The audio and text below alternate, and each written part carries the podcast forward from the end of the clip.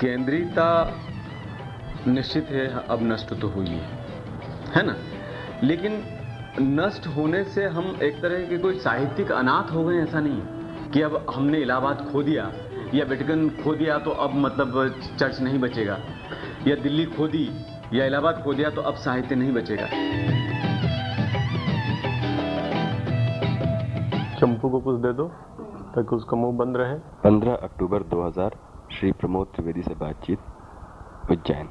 पूर, पर्दा पूरा खींच दो। और बत्ती बुता देना वहाँ का। और क्या कविता सुनाई?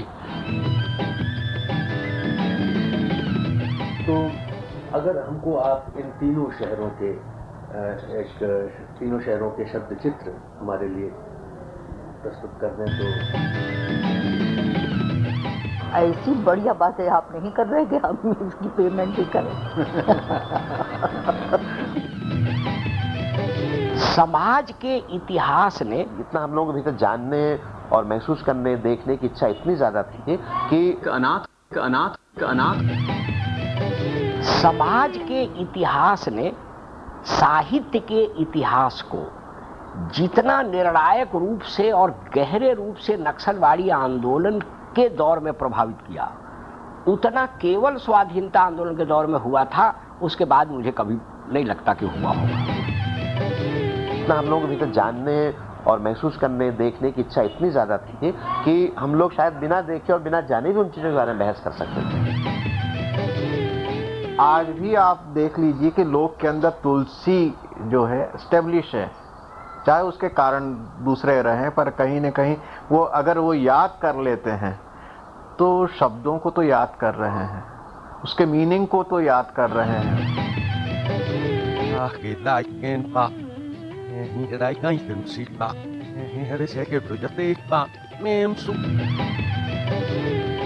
उत्तर आधुनिकतावाद भी हम नहीं बोलते, वो दरअसल उत्तर पूंजीवाद ही है, उत्तर आधुनिकतावाद। पूंजीवाद का वह काल जो उत्तर काल है। पूंजीवाद का, है? विश्व पूंजीवाद का उत्तर काल। उसी ने उत्तर आधुनिकता को खुराक खुराक दी है। और उत्तर आधुनिकता क्या है दरअसल? इस पर तो एक लंबी बहस की ज़रूरत है, उसको तत्काल हम नहीं कहना चाहते। लेकिन ये जो नारी विमर्श है और दलित विमर्श, ये उनकी मुख्य रूप से उपज है। क्योंकि हमारे समाज में, हमारे समाज को लेकर ज़्यादा बहस नहीं हो रही है। आपकी स्मृतियाँ क्या रही हैं? कि अब किसी को एक अपने पांडुलिपि लेकर वास्यायन जी के या नामवर जी के या पंत जी के सामने खड़ा नहीं होना पड़ता। कि साहब मैं नया लेखक हूँ कृपया देख लीजिए बड़ी अजीब बात है जो हमेशा से आ, मुझे परेशान करती है कि जो बड़ी बड़ी घटनाएँ हुई इतनी हम राजनीति की बात करते हैं इतनी समाज की बात करते हैं लेकिन जो बड़ी बड़ी घटनाएँ हैं उन्होंने हमारे रचनात्मक साहित्य को कहीं भी आंदोलित नहीं किया।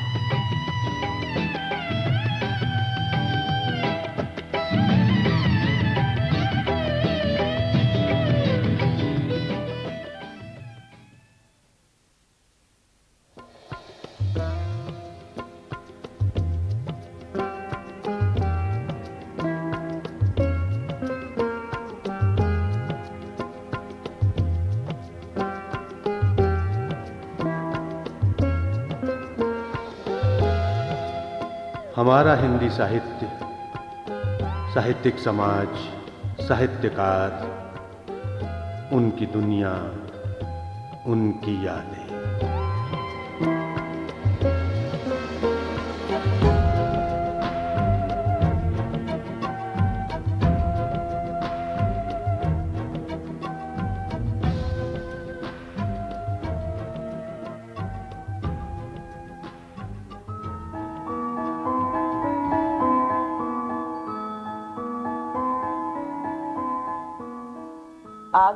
ऐसा शहर था कि जहाँ पर साहित्यिक गतिविधियाँ बहुत और दिग्गज लोग आगरा में रहते थे जो साहित्य में पूरी तरह डूबे हुए थे।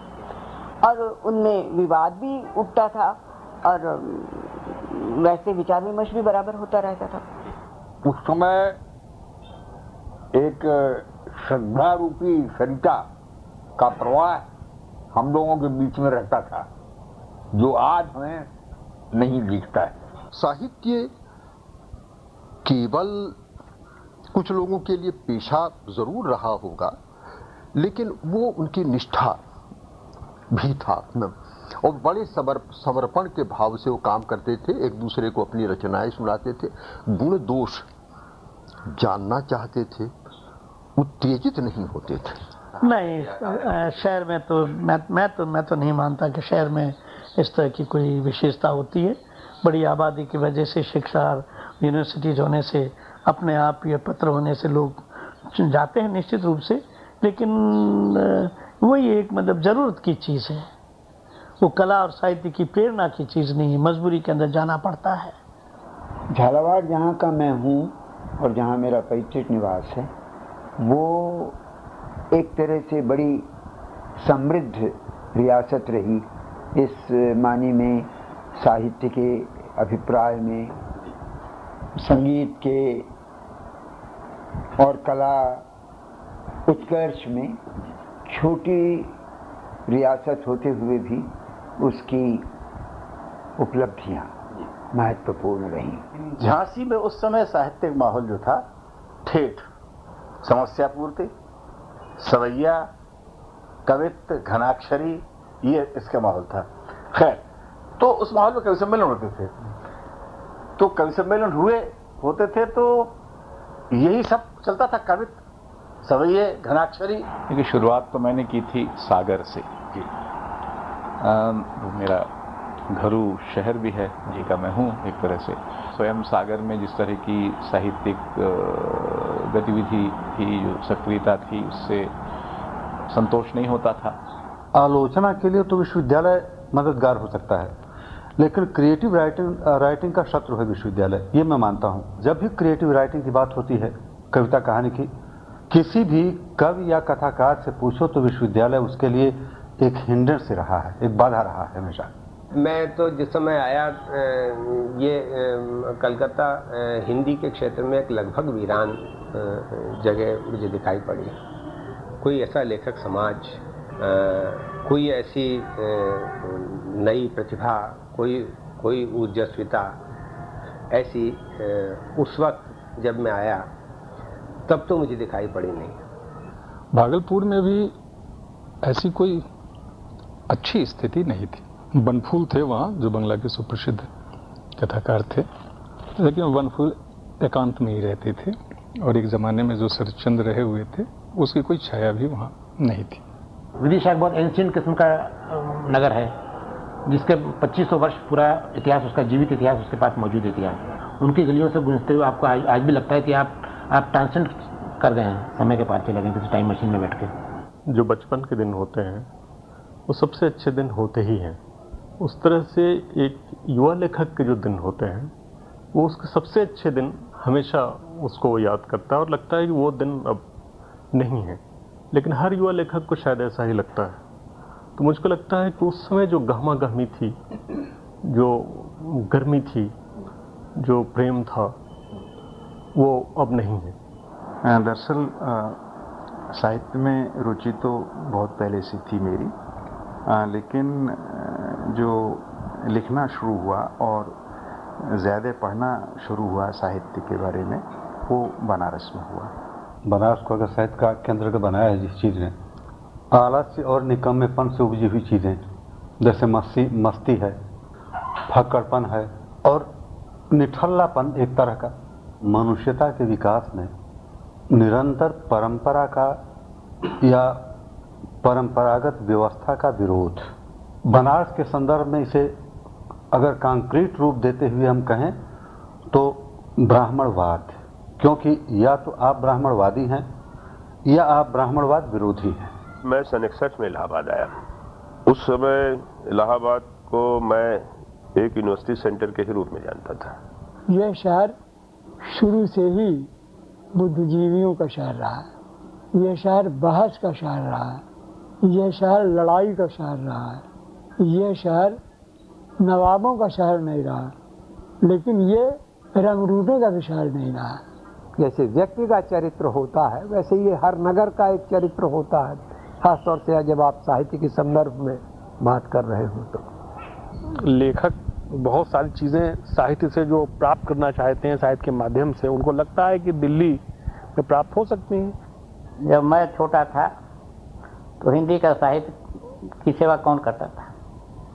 मामूली टीचर प्राथमिक स्कूल का टीचर जो कि नगर पालिका के स्कूल में पढ़ा था, कविता कर रहा है, ये कर रहा है, अपने ज़िले में बता रहा हूँ। जो असली हिंदी की सेवा जो कर रहा है अध्यापक, पत्रकार, स्वरूपल्ली पर काम करने वाला उस समय का पत्रकार, जिसने की क्वाइनेज किया है शब्दों का, उनका काम कोई नहीं देखता।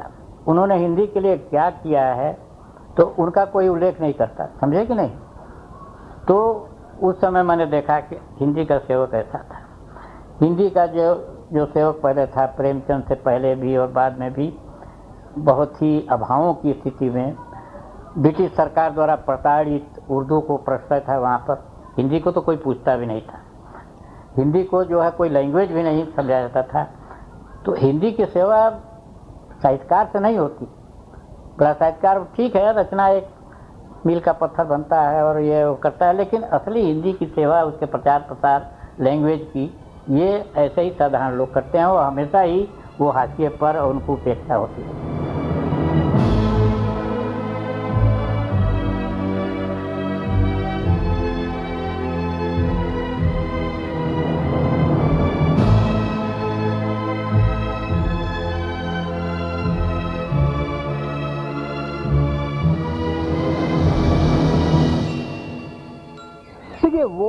समय था कि इलाहाबाद में बहुत सारे लेखक थे ज़ाहिर है। एक केंद्र था पंत जी थे महा यानी अगर जनगणना जैसी करें तो पंत जी महादेवी जी निराला बच्चन शमशेर इधर भगवत उपाध्याय पंडित महापंडित वो रह रहे थे यहाँ। साहित्य सम्मेलन के माध्यम से राहुल जी विद्यानिवास जी ये लोग थे। यूनिवर्सिटी में प्रकाश चंद्र गुप्त जी थे और दूसरे मित्र थे। पाठक जी लीडर प्रेस में थे। अष्ट जी खुसरो बाग में थे। अमृत जी थे एक और मिंटो रोड पर। विश्वविद्यालय के विभाग में भी राम कुमार जी के कारण एक साहित्यिक वातावरण था, नाटक खेले जाते थे। तो उस समय ही लगभग ये प्रगतिशील लेखक संघ बनाम परिमल का एक द्वैत चला हुआ था। और नामवर जी बनारस से प्राय आया करते थे, वो भी घूमते थे। दोस्ती उनकी परिमल के मित्रों से थी, विचारधारा उनकी प्रगतिशील लेखक संघ के साथ थी। और मिलते थे, बैठते थे, बहसें होती थी। तो मैंने पूरी गहमा गहमी थी साहित्यिक दृष्टि से। विशेष रूप से ये दौर इस अर्थ में बहुत जीवंत था कि इसकी शक्ति का, इसकी बौद्धिकता का इसके लेखन की गतिशीलता का कारण ही वो टकराहट थी जो प्रगतिशीलों और परिमलियों में थी।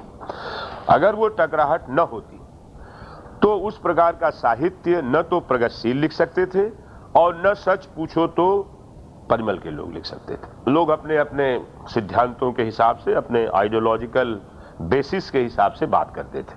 लेकिन व्यवहार में आपस में बातचीत में कोई दिक्कत नहीं थी। उठना बैठना था, आना जाना था, दूसरे के यहाँ आना जाना, शादी ब्याह, खाना पीना। ऐसा लगता था कि जैसे साहित्य, साहित्यिक लोग एक प्रकार की कम्युनिटी है। एक बार बनारस से विजय शंकर मल्ल और बच्चन सिंह आए। प्राय आते थे, कभी रेडियो पर टॉक है या यूनिवर्सिटी का कोई काम है? तो बनारस, इलाहाबाद तो लगभग लोकल जैसा चलता था। तो मलानीज में या कॉफ़ी हाउस में कहीं हम लोग बात कर रहे थे। तो शाही थे हम थे भारती थे और बहुत से जो सामान्य कॉफ़ी हाउस की मंडली थी तो वहाँ खूब गर्मा गर्मी भी थी बहसें भी थी और फिर हा ही ही भी थी। तो जब सब हो गया और सब मजलिस बर्खास्त हो गई और वो दोनों उठ के अपनी बस पकड़ने बस अड्डे चले गए तो शाही ने ही व्यंग में कहा कि देखो अब ये लोग जाएँगे बस में बैठेंगे हम लोगों की नकल करेंगे। और रास्ते में इन दोनों में झगड़ा हो जाएगा मारपीट होकर ये अपने घर जाएँगे। कहने को उत्तर प्रदेश की राजधानी लखनऊ था और है। अ, विचार की दृष्टि से मस्तिष्क की दृष्टि से आधुनिकता की दृष्टि से इलाहाबाद ही उत्तर प्रदेश की राजधानी था।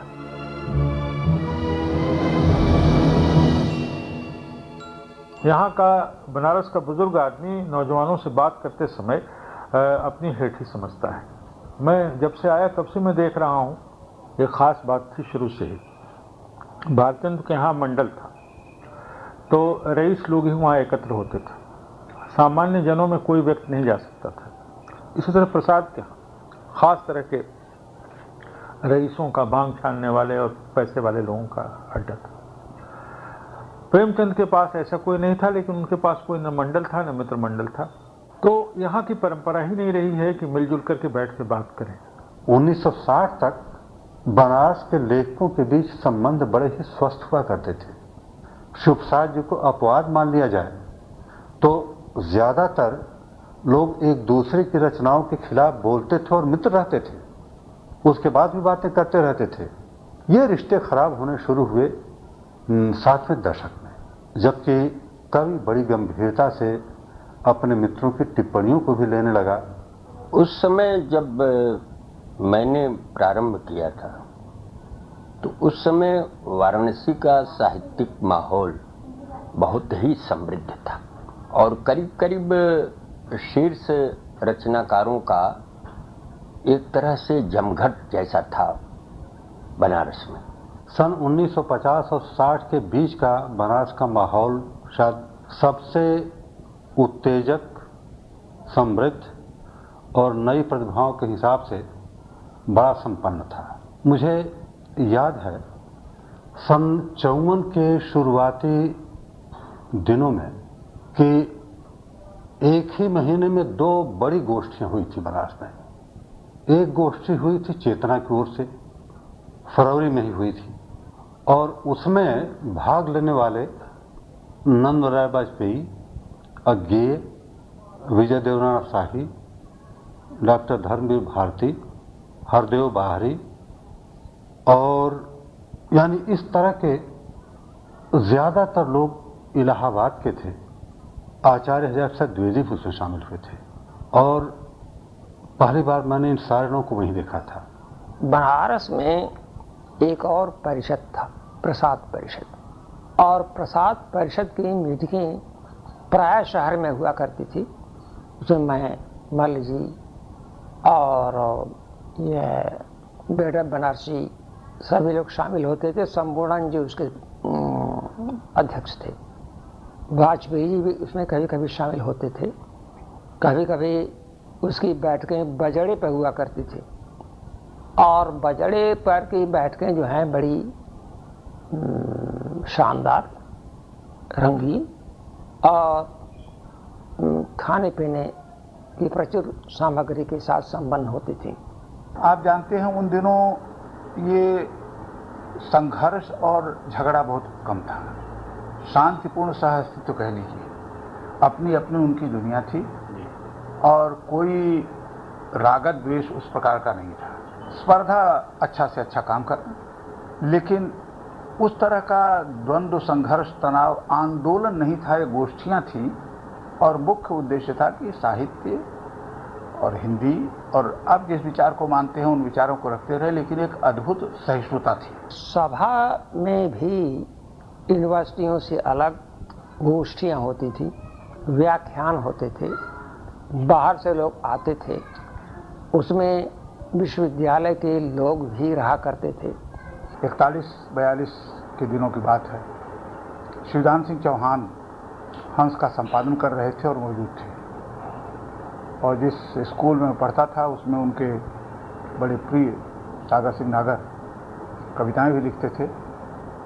और एक गोष्ठी को मुझे अब भी याद है, जिसमें चौहान जी, शमशेर जी, त्रिलोचन, ये आए हुए थे। और वो सरसौली मोहल्ला कहलाता है, उदय प्रताप कॉलेज के पास। वहीं एक लॉज था, उस लॉज में सागर सिंह रहते थे, उन्होंने बुलाया था।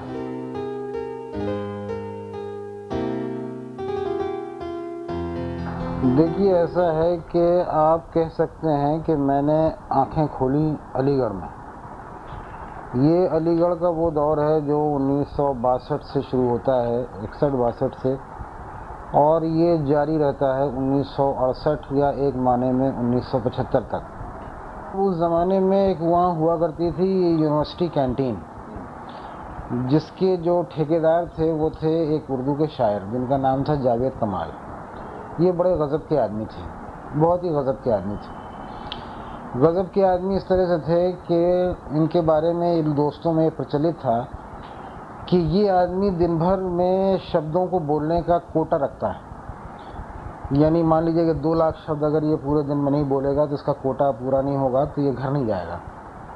ये किसी को रोक लेगा, कैंटीन में बिठाएगा और कॉफ़ी के ऊपर कॉफ़ी और चाय पे चाय और सिगरेट पे सिगरेट पिलाता रहेगा और ख़ुद भी पीता रहेगा और बोलता रहेगा। जब इसका कोटा पूरा हो जाएगा बारह बजे रात को, तभी ये कैंटीन से उठ सकता है। इनकी कैंटीन जो है वो गढ़ थी, जहाँ राही आते थे। मुनीबुर रहमान आते थे, जजबी साहब बराबर आते थे, कुंवरपाल सिंह आते थे, शहरियार आते थे। उस ज़माने के जो काजी अब्दुल सत्तार आते थे तो उस ज़माने में अलीगढ़ के जो बहुत अच्छे लेखक थे, वो इस कैंटीन में आके शाम को बैठते थे। और किसी भी विषय पर, ज़रूरी नहीं कि साहित्यिक हो, बातचीत होती थी।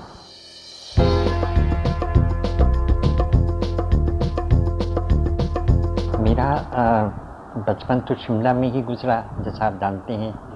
और मेरा आरंभ के सात आठ वर्ष वहीं पर मैंने स्कूल में बिताए। लेकिन तब तो मेरे में इतनी चेतना नहीं थी कि मैं कुछ शिमला की साहित्यिक गतिविधि के बारे में कुछ भी दिलचस्पी ले सकता या मुझे कोई ज्ञान होता।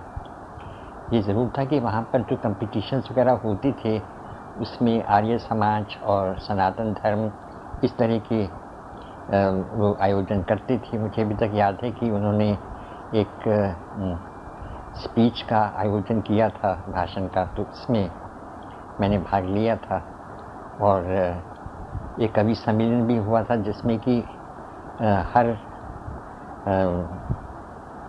व्यक्ति किसी न किसी के स्वर में कविताएँ पढ़ता था। जैसे कोई बच्चन बन गया है तो बच्चन की कविताएँ, कुछ कोई निराला की कविताएँ लेकिन इस तरह से जैसे कि वो बच्चन ही है और वो निराला है।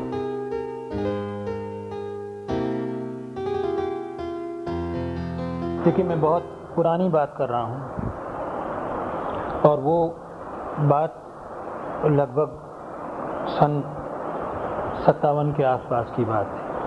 और जयनारायण व्यास राजस्थान के दूसरे मुख्यमंत्री थे और वे स्वयं साहित्यकार थे। और उन्हीं की स्थापित की हुई एक पत्रिका थी प्रेरणा। और प्रेरणा तब मासिक मैगजीन थी और जोधपुर जैसे कस्बे से किसी साहित्यिक पत्रिका का नियमित निकलना ये अपने आप में एक घटना थी। लेकिन वो वक्त दूसरा था। जोधपुर में देखिए कि हमारी बैठक तीन जगह यहाँ पे रहती थी। शाम को चार बजे सब लोग इकट्ठा हो जाते थे और कम से कम बीस तीस लोग हो जाते कॉफ़ी हाउस। एक यहाँ कॉफ़ी हाउस था सोच टिकट की वहाँ इकट्ठा होते थे। आनंद सिनेमा के अंदर ऊपर चाय का था वो और मिनरवा। तो यहाँ बैठक रहती थी।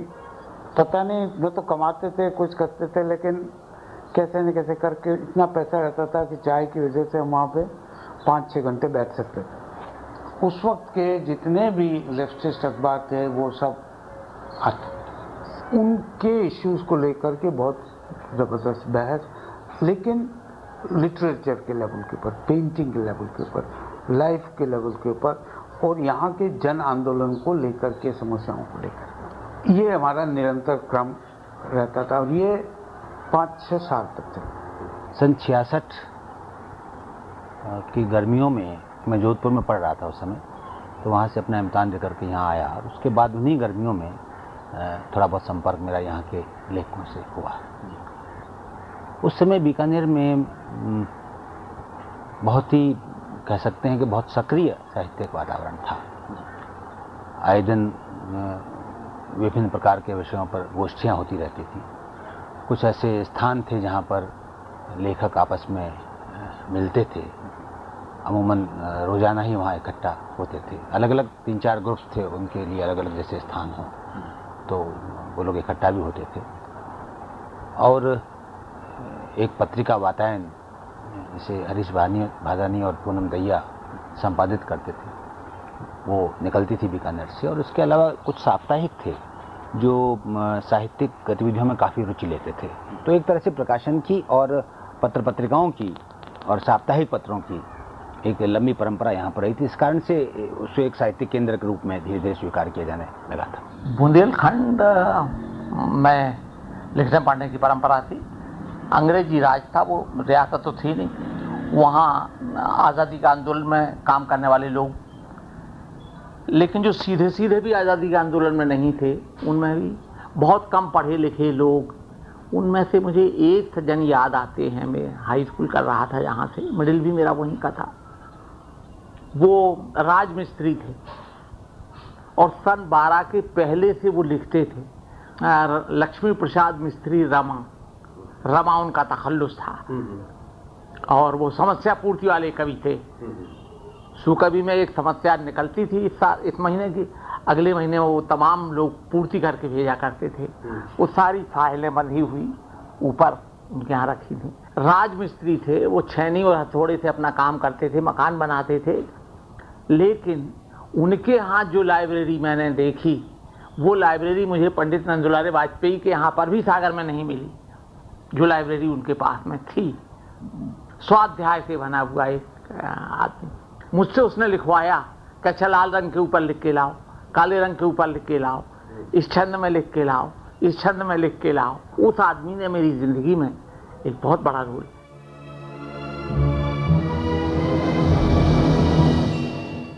एक लक्ष्मी प्रसाद मिश्र लक्ष्मी प्रसाद रमा हृदय, ऐसा कुछ उनका नाम था।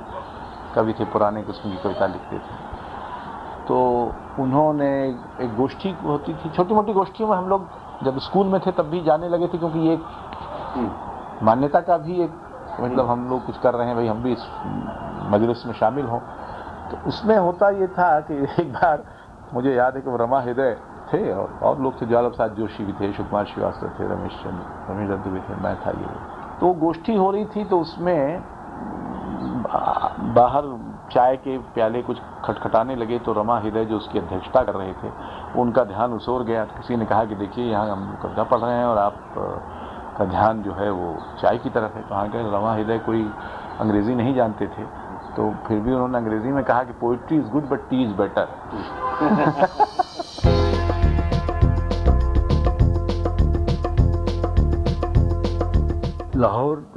Urdu और हिंदी का कोई ज़्यादा वहाँ असर नहीं था मेरे ख्याल में। तो उन दिनों मैं सबसे पहले जो एक बहुत प्रभावशाली लेखक के संपर्क में आया वो कन्हैया लाल कपूर थे। हालाँकि मैं स्टूडेंट था लेकिन उनका स्वभाव अष्ट जी की तरह ऐसा था कि वो अपनी से कम उम्र वालों से बहुत आसानी से मिल जाते थे। और मुझे उन, उनसे तारफ़ कराने वाले कोई एक और दोस्त थे, मेरे टीचर ही ओ पी मोहन। तो लाहौर से शुरू होती है कुछ थोड़ी बहुत दिलचस्पी एक कदवी शहर के सिलसिले में।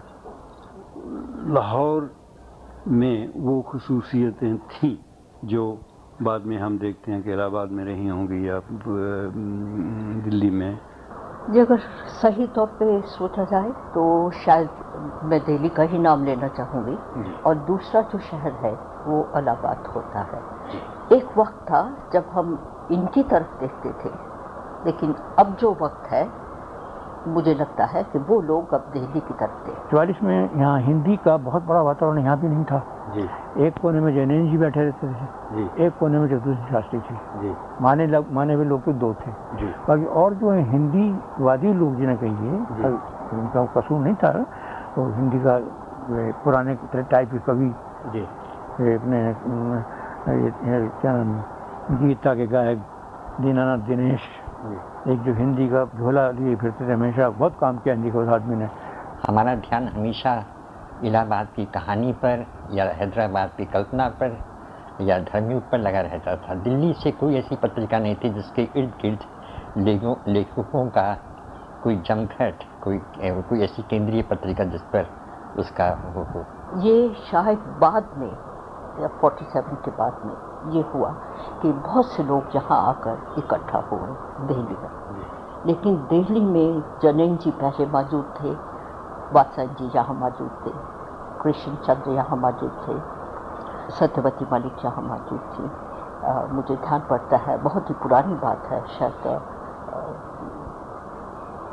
पचास के करीब की होगी। सत्यवती जी के यहाँ दो मीटिंग्स आ, मैंने अटेंड की थी। उसमें लगभग जनयंती वात्सायन चंद्रगुप्त विद्यालंकार, इस किस्म के हमारे जो दिल्ली के जो साहित्यकार थे, वो सब हमारे थे। लाहौर से फिर दिल्ली आए। दिल्ली आके हम करोल बाग में ठहरे। तो वहाँ एक संस्था जो, जिसका नाम अंग्रेज़ी में, और नाम भी ऐसा कि उसको एक और संस्था से कंफ्यूज किया जा सकता है, लेकिन कल्चरल फोरम नाम। वो देवेंद्र रेसर की इख्तरा थी मतलब उनका, उनकी उपज थी कि वो वो इस मामले में काफ़ी उनकी सलाहियत है ऑर्गेनाइज करने में। उनका दायरा वो था, वो जो प्राइवेट कॉलेज होते थे तो उसी, किसी कॉलेज में एक कमरा उन, उन्होंने ले लिया था, इस, इसलिए कि हर हफ़्ते इतवार के दिन वहाँ एक गोष्ठी होती थी। वो बराबर दो तीन तीन साल तक मेरे ख्याल में चलती रही कल्चरल फोरम उसमें कई लोग आते थे और आज जो जिन्हें हम बहुत ही प्रतिष्ठित लेखक मानते हैं, भीषम तो थे ही, उसके साथ नरेश मेहता कभी कभी आते थे, मनोहर श्याम जोशी आते थे बाहर से तो वैद थे। एक, दो, तीन और लेखक थे जिनको आज हम नहीं जानते, कश्मीरी लेखक थे। उर्दू के नरेश कुमार शाह थे, जिनका नाम आज कम लोग लेते हैं, लेकिन जो बहुत ही मशहूर एक अपने ज़माने के शायर रहे हैं और पहली बार हमें हिंदी के लेखक जो कि बड़े डरपोक और मध्य वर्ग की चिंताओं से भरे रहते हैं, हमने एक उर्दू लेखक की बोहेमियन जीवन को देखकर हम बड़े दंग रह जाते थे, वो शराब पी कर आते थे। लेकिन जब गज़लें और कविताएँ पढ़ते थे तो हम इतने दंग रह जाते थे। इतनी सुंदर, इतनी खूबसूरत और फिर वो हमारे दोस्त भी बन गए धीरे धीरे जो कॉफ़ी हाउस था वहाँ वहाँ सुबह लोग जाके बैठते थे और लगातार बैरर्स की ड्यूटी बदलती रहती थी और वो लगातार शाम हो जाती थी। और कोई भी एक साहब जिन्हें जिनके पास ज़्यादा पैसे होते थे उन्हीं को सारा बिल चुकाना पड़ता था। धीरे धीरे वो लोग जो अक्सर इस बात के शिकार हो जाते थे उन्होंने वहाँ जाना छोड़ दिया। हमको लगा कि दस आदमी बैठे हुए हैं। ऐसी बढ़िया बातें आप नहीं कर रहे कि हम इसकी पेमेंट भी करें।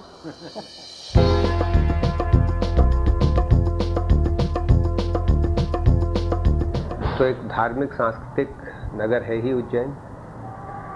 मेले ठेलों की भूमि है। तो एक तरह से पूरा परिवेश धार्मिक और सांस्कृतिक किस्म का परिवेश था। लेकिन धीरे धीरे वहाँ के जो प्रबुद्ध जन, प्रबुद्ध समुदाय था, उसने उसको बौद्धिक दिशा में, रचनात्मक दिशा में मुड़ा और उसके बाद विक्रम विश्वविद्यालय की स्थापना हुई। और कालिदास समारोह का एक सिलसिला शुरू हुआ। मैं विक्रम विश्वविद्यालय और कालिदास समारोह से उज्जैन का एक परिवर्तन रेखांकित करना चाहता कि जो नगर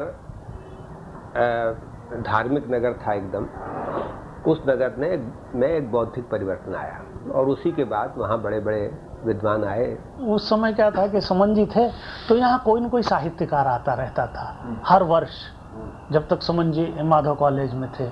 यहाँ दिनकर आए, यहाँ बच्चन आए। मैंने हिंदी के बड़े बड़े लोग आए। तो मैं आपको बहुत रोचक वो बता रहा हूँ।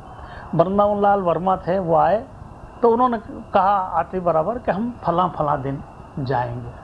मैंने कहा ठीक है साहब, चले जाइए। जब वो दिन आने लग गया अच्छा ये जो जितने साहित्यकार आते थे तो सुमन जी के यहाँ लॉन पर हमेशा गोष्ठी होती थी। काफ़ी लोग आते थे, बातचीत भी होती थी। तो बहरहाल वृंदावन लाल वर्मा आए, और वृंदावन लाल ने कहा कि मैं फला दिन जाऊँगा। जब वो दिन नज़दीक आने लग गया तो उन्होंने मुझसे कहा, मुझे वो पता नहीं क्यों जर्नैल कहते थे। तो कहने लगे, जर्नैल, हमको परसों जाना है। मैंने कहा हाँ बाबू जी जाना तो है। कहने मगर हमारी जाने की इच्छा बिल्कुल नहीं है। तो मैंने कहा बाबू जी मत जाइए। कहने, वाह! अरे, हम वृंदावन लाल वर्मा हैं। अस्सी साल के हम हो गए हैं। हमने अपनी ज़बान से कहा है कि हम उस दिन जाएँगे और तुम बड़े सुखद आदमी हो। बहुत नहायत बेवकूफ़ किस्म के आदमी हो तुम और तुम हमसे कह रहे हो कि हम नहीं जाएँ। तो मैंने कहा बाबू जी जाइए। कहने जर्नैल, मगर हमारी जाने की इच्छा नहीं तो मैंने सुमन जी से कहा कि साहब, बाबूजी जाना नहीं चाहते हैं। आप ही रोक दो। तो उन्होंने सुमन जी ने कहा कि बाबूजी, ऐसी क्या बात है? आप रहिए ना। कहने देखो सुमन, हमको इस दिन जाना है, बस। और जब हमको जाना है, तब हम जाएँगे। मैं, ठीक है। अब उनके रहने के तीन दिन रह गए। मैं रोज जाते ही था शाम को। वो शाम को डाकुओं के किस्से सुनाते थे। और फिर वो अपने हाथ का बना हुआ हिंगाष्टक चूर्ण था उनके पास। तो वो सबको एक एक पुड़िया डाकुओं के किस्से सुनाने के बाद सबको वितरित करते थे। तो कहने लगे कि, जर्नैल, हमको जाना है। उन्होंने कहा बाबू जी जाइए। आप जब कहें तब पहुँचा देंगे स्टेशन। कहने मगर जर्नैल, हमारे जाने के भीतर से बिल्कुल इच्छा नहीं तो मैंने कहा, बाबूजी, रुक जाइए। ऐसी कौन सी बात है? हमसे कहने लगे अजब अहमक आदमी हो। तुमको समझ में नहीं आता है? अरे, हम हिंदी के साहित्यकार हैं, अस्सी साल के हो गए हैं। हमने अपनी ज़ुबान से कहा है कि हम उस दिन जाएँगे। भला क्यों नहीं जाएँगे? कैसे नहीं जाएँगे? अरे, आखिरकार हमारी ज़ुबान की भी कोई कीमत है ना? तो मैंने कहा बाबू जी जाइए फिर। छोड़ आएँगे परसों आपको। खैर, दिन निकला। जिस दिन उनको जाना था, मैंने बाबू जी से कहा कि बाबू जी कहिए। कहने लगे कि, जर्नल, हमको जाना है कल। उनका बाबू जी जाना है तो जाइए। कल और हमारी जाने की इच्छा बिल्कुल नहीं है। मैंने कहा बाबू जी रुक जाइए। अरे, कहने कैसे रुक जाए? मगर एक बात है, अगर जो कोई बहाना हमको मिल जाए तो हम रुक जाएँगे अरे, मैंने कहा, साहब, बहाने तो हम पचास बना देते हैं। आपका नागरिक अभिनंदन करवा देते हैं नगर निगम से। खूब ठाट से आपको दो चार हज़ार रुपए भी दिलवा देंगे। हार फूल, शाल वाल पाँच दस पहना देंगे। बोले, नहीं नहीं, ये तो बनाया हुआ बहाना है, असली बहाना चाहिए। मैंने कहा, बाबूजी, असली बहाना तो खैर वो दिन आ गया। कल जर्नल अच्छा शाम तक देखते हैं, कोई बहाना है कि नहीं है? और शायद निकल आए। नहीं हुआ, हम शाम को करीब आठ बजे पहुँचे, दस बजे उनकी गाड़ी जाने वाली थी। कल जर्नैल अब हमको जाना ही पड़ेगा। मैंने कहा, बाबूजी, रुक जाइए। कल तुम निहायत चौबद और बेवकूफ़ आदमी है। अरे हम 80 साल के आदमी हमारे कहने का कोई कीमत होती है कि नहीं होती है?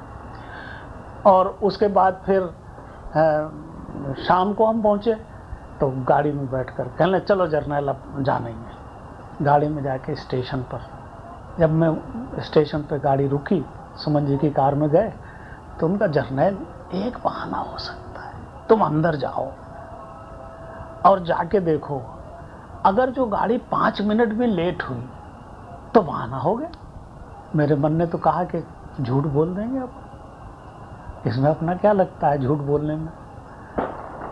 चलते चलते उन्होंने टोना मुझे मार दिया। कहने, देखो पवन कुमार जी, हम अस्सी साल के बूढ़े आदमी हैं, हमसे झूठ मत बोलो। आप देखिए स्थिति ये कि मैं वहाँ गया और train minute to minute correct थी। अगर जो बाबूजी ने मुझे वो टोचा न मारा होता कि मुझसे झूठ नहीं बोलना।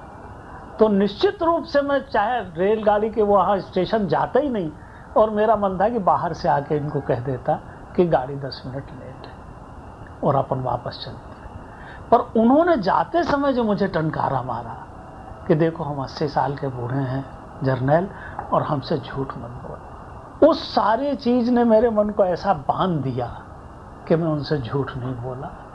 उनको ले जा करके ट्रेन में बैठा दिया वो गाड़ी में से उनके ऊपर की बर्थ थी तो उस 80 साल की उम्र में भी वो सर्र सर्र करके ऊपर बैठ गए और मुझसे कहने लगे, जर्नैल, अब तुम हमारी आँखों के आगे से हट जाओ। उनका बाबूजी, गाड़ी जाएगी तब जाए? कहने, नहीं। तुम जितना हमारे सामने खड़े रहोगे, उतना हमारा मन कमज़ोर होता है और हम तुमको आदेश देते हैं कि तुम हमारा कंपार्टमेंट से नीचे उतरो और अपने घर चले जाओ। मैं नीचे उतरा, घर चला आया। बाबूजी चले गए और चले गए तो तीन महीने बाद उनकी मृत्यु हो गई, वो हमेशा के लिए